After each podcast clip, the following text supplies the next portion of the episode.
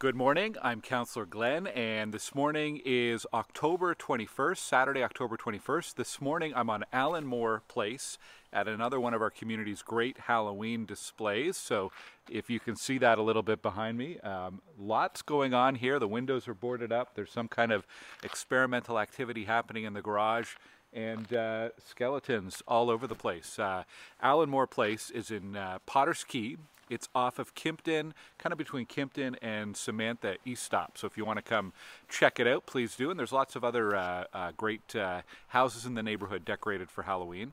Um, around Halloween, there's a, a little um, contest happening right now between all the rec centers across the city, including Cardel Rec, and they're trying to see which rec center can uh, collect the most items for their local food bank. So uh, if, if you can, uh, pick up a little uh, bit extra in your groceries, some canned goods, some cereal, some non-perishable items, and uh, bring them over to the rec center and, and drop them off.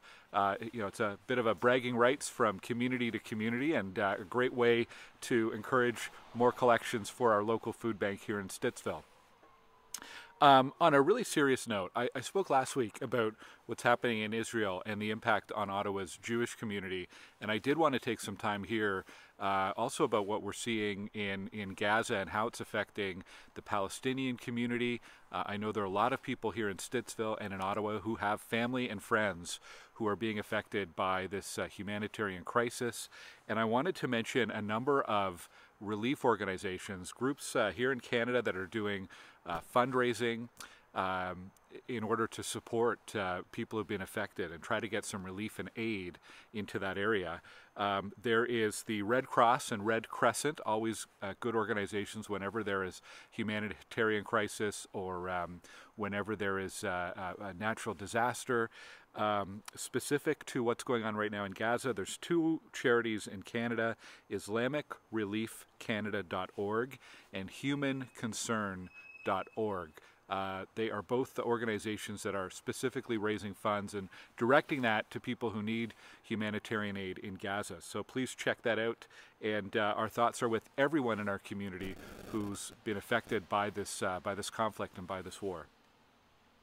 Um, we had lots, lots, lots going on in the last week, one of the busier weeks in a while, so I'll, try to give you some highlights here.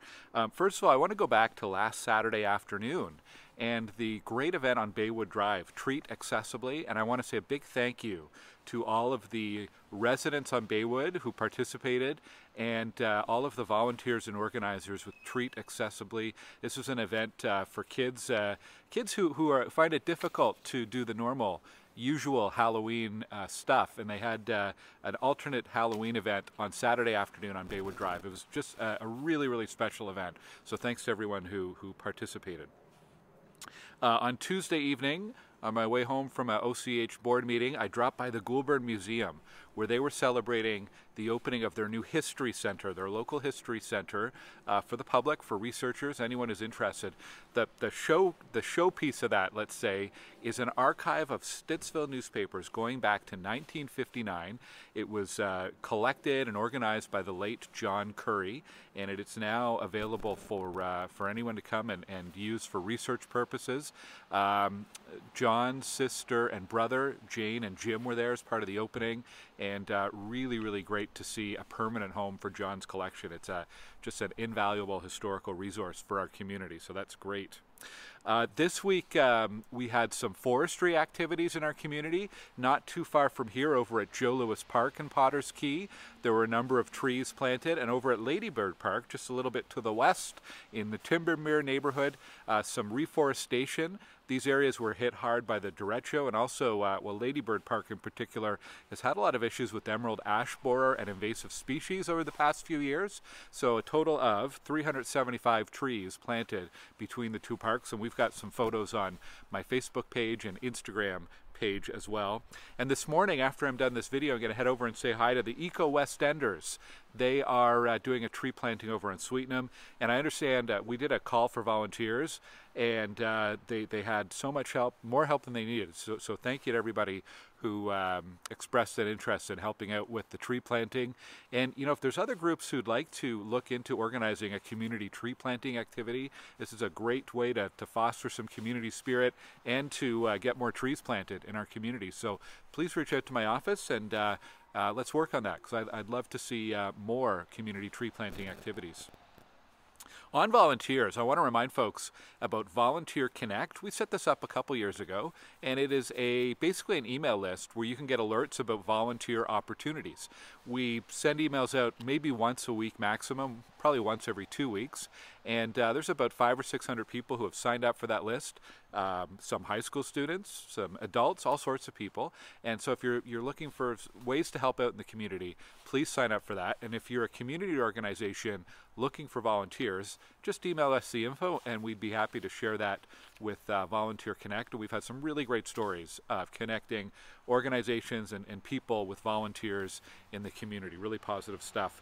Uh, I know one volunteer opportunity, I don't think we've posted it yet, but we will be soon, is um, the Stittsville Village Association is organizing the annual Parade of Lights on Stittsville Main Street, and um, it's at the beginning of December. I think December 2nd, if that's a Saturday night, and they're looking for volunteers to help man the barricades uh, along the parade route. It's a, a, really easy volunteer activity. You get front row seats to the parade, or not seats, you'll be standing. But uh, if you'd like to help out, contact the Stittsville Village Association or my office, and we can uh, connect you with them. Uh, also, this week had a, a chance. I wanted to mention this. Excuse me.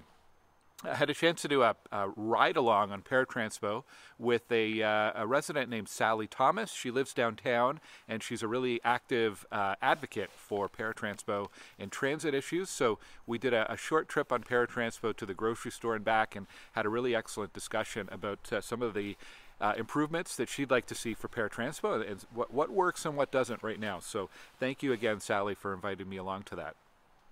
Uh, had a meeting on Monday evening with some residents in, in Wildwood about uh, some some police concerns. And one reminder out of that I wanted to say is uh, Neighborhood Watch if you're a, resident and you have concerns about neighborhood safety, this is a great program that is run by the Ottawa Police, Neighborhood Watch. Uh, it's active in communities all over North America, but it's a great way to connect residents and provide a, a really good uh, two-way communication channel between neighborhoods and police. Um, we don't have a lot of them here in Stittsville. We have a few, and, and some of them more active than others. But uh, if you'd like more information, go to the ottawapolice.ca website or chat with me. We'd be happy to connect you with our community police officer and other resources at Ottawa Police who can help uh, help me with your community and help you get that going. Pardon me. Um, upcoming, upcoming, upcoming. Let's see. Cloverloft Court. If you live on Cloverloft, there's going to be uh, some temporary road closures November 1st to 7th so that Hydro Ottawa can bring in a big crane and replace some hydro poles in the backyards there. Um, Shea Road, October 30th, is the target date to have all of that paved and all of that construction finally finished. I think they've run into some issues with the weather, but uh, and the end is in sight for that. Huntmar and Maple Grove intersection. If you live in Fairwinds or if you travel through that area, you'll know that that is under construction. I spoke with the project manager yesterday. Work is going really, really well. As long as the weather cooperates, they're planning to do the, the paving, the paving the first week of November and then uh, the line painting after that, and then the traffic light installation. So they're really hoping to have all that done before uh, the snow comes, and uh, and then the, there's still maybe a little bit of work to do in the spring. But uh, in terms of the the paving, the new lanes, the new traffic signals, um, with some advanced turning signals and everything, that is on track to be done this year, which is really really good. Um, posted something on my website about Brae and Stittsville Main Street. So if you live in the Cypress Garden area, uh, it's not good news. We had a, a, traffic study done to add a signal at Brae and Stittsville Main, and unfortunately, the uh, it did not meet the criteria to have one installed. Now. Um, it's a it's a setback. It doesn't mean there will never be a light there, but the most uh, the, the simplest, easiest, quickest route to get it would have been if the intersection had met the warrant criteria. So it did not. So we need to kind of go back to the drawing board and look for other other strategies, other ways to fund that. It's about a million to two million dollars to install a traffic light at that location. I do think it's needed, but uh, the easy route is not available to us. So we're going to keep working on that. Uh, this uh, this week, October 26th, there is a webinar. Um, it's the latest in the city's wildlife speaker series, and it is about bats and uh, about the role bats play in our in our ecology. Uh, so if you're interested in that, well timed for Halloween. There's information on my website and at ottawa.ca. Uh, other upcoming events and activities this weekend. Let's see. Oc- Fest, that's kind of hard to say, is at Johnny Leroux Arena from 10 a.m. to 3 p.m. today. It is a local craft and vendor show, so uh, check that out if you're interested. Um, there's uh, suppers or dinners at uh, St. Thomas Church tonight and Stittsville United Church tonight. Um, you can find all sorts of event listings on my website, glengower.ca slash events. Uh, a couple reminders. Let's see. Um, Queensway closure. Yes, the Queensway is closed downtown at Percy in both directions. So if you're heading anywhere into the downtown or into the East End this weekend, plan ahead, find an alternate route, use OC Transpo. Uh, it is not easy to get around there. It is peak leaf and yard waste season, so a reminder that because of that, yard waste in, in, you know if you put those in the separate bags may not be picked up until as late as 8 p.m. Usually for garbage and recycling and compost, the target is to have everything picked up by 6 p.m. But because there's such a huge volume of leaves, uh, 8 p.m. is a is a window that uh, staff have to uh, pick that up. And uh, finally, thank you to everyone who's participating in. Um, in cleaning the Capital. A uh, number of community groups taking place this fall, and it's great to have all the volunteers and help to keep our community clean. So, thanks for watching this video on a weekly basis or listening to the podcast, and I hope you have a great weekend. I'll talk to you here next week. Take care.